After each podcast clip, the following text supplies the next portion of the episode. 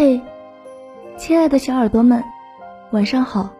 现在是北京时间二十一点整。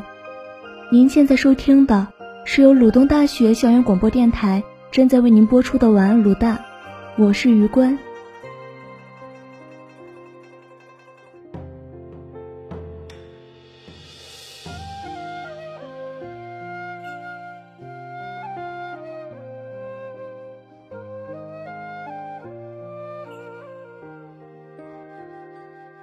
上一期我们说到，因为李清照和赵明诚双方的父亲政治上不和，一个被罢官，一个升官的结果，使这对以前被人看好的夫妻陷入了尴尬的境地。面对父亲的遭遇，年轻气盛又性格坚毅的李清照不能坐视不管。他经过再三斟酌和权衡，鼓起勇气给自己的公公赵挺之写了一封信。他寄予很大的希望，恳求公公可以出面给父亲说情。然而，复杂残酷的宫廷斗争，岂是一个文弱女子可以了解的？李清照写给公公的信件没有得到任何回应。赵挺之既没有表态愿意出面相救，也没有直接拒绝。也许这本身就是一种很鲜明的姿态。李清照后来谈及此事，在文章中说：“炙手可热心可寒”，表达了对公公态度的不满。不久，李清照的父亲李格非就被遣返章丘故里，几年后去世，终年六十一岁。让人没想到的是，几年后赵挺之也在朝廷争斗里败落。一一零七年。六十八岁的赵挺之被迫辞掉宰相职位，没几天就去世了。他政治上的敌人借机大肆报复，派人抄了赵挺之的家，还把他三个儿子全都抓了起来，当然也包括赵明诚。后因查无实据，赵明诚很快就被释放了出来，但官职丢了，京城也待不下去了。赵明诚和李清照便返回山东青州，在那里一住就是十年。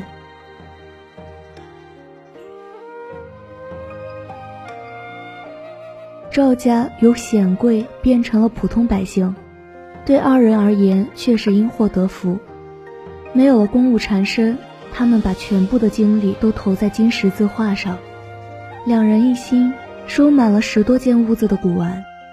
这一段成为夫妇二人一辈子为数不多的美好时光。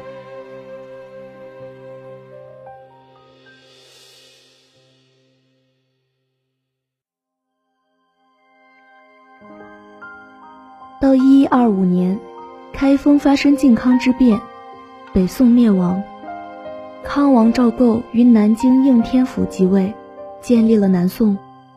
远在青州的李清照夫妇也待不下了。只好被迫南渡。靖康二年，也就是一一二七年，赵明诚任江宁知府。可是，赵明诚只做了一年的江宁知府，便不光彩的丢了官。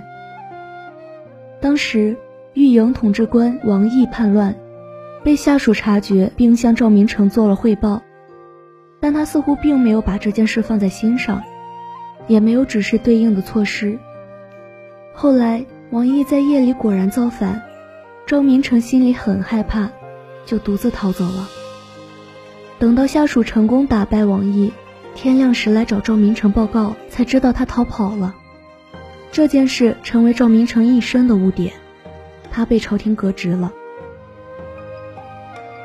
而李清照是个刚烈的女子，她为丈夫的临阵脱逃感到非常羞愧，虽然表面上并无争吵。但昔日和谐美满的关系已经一去不复返，他从此冷淡疏远了赵明诚，将心里的凄苦仇怨埋在心底，发于笔端。武陵春，风住沉香花已尽，日晚倦梳头。物是人非事事休，欲语泪先流。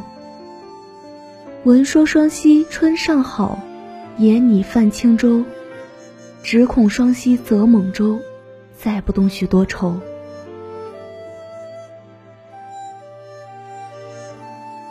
不久，赵明诚又接命前往湖州上任。一一二九年，他们向江西逃亡。一路上，两个人相对无言，气氛十分尴尬。两人之间有了隔阂，赵明诚自觉羞愧。行至乌江，这个当年西楚霸王项羽败兵自刎的地方，李清照心潮澎湃，面对滔滔江水，吟出《夏日绝句》这首词：“生当作人杰，死亦为鬼雄。至今思项羽。”不肯过江东。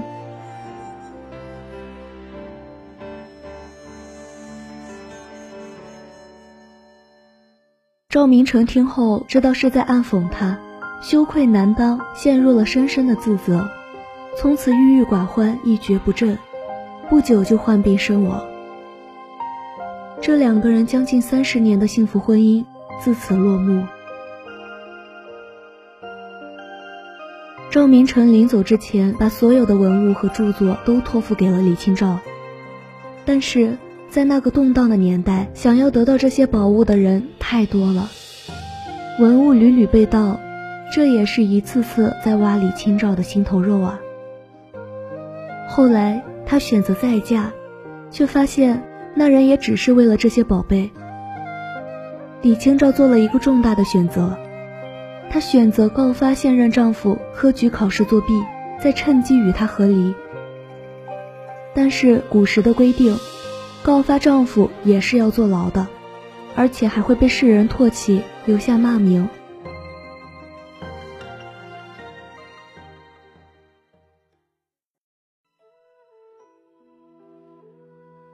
在一个深秋的黄昏，重见天日的李清照独自走着。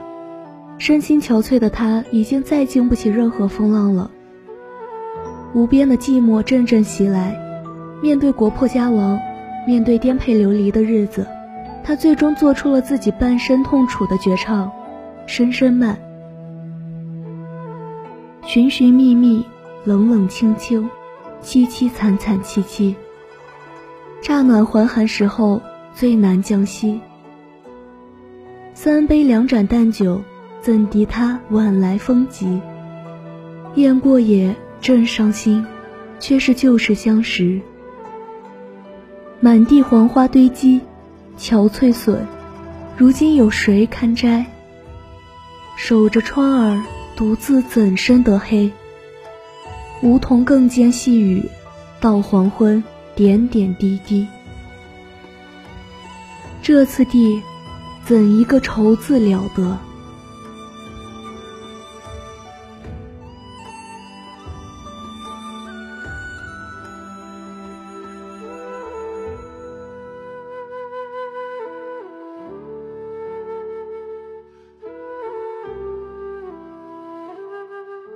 好了，小耳朵们，今天的节目到这里就结束了。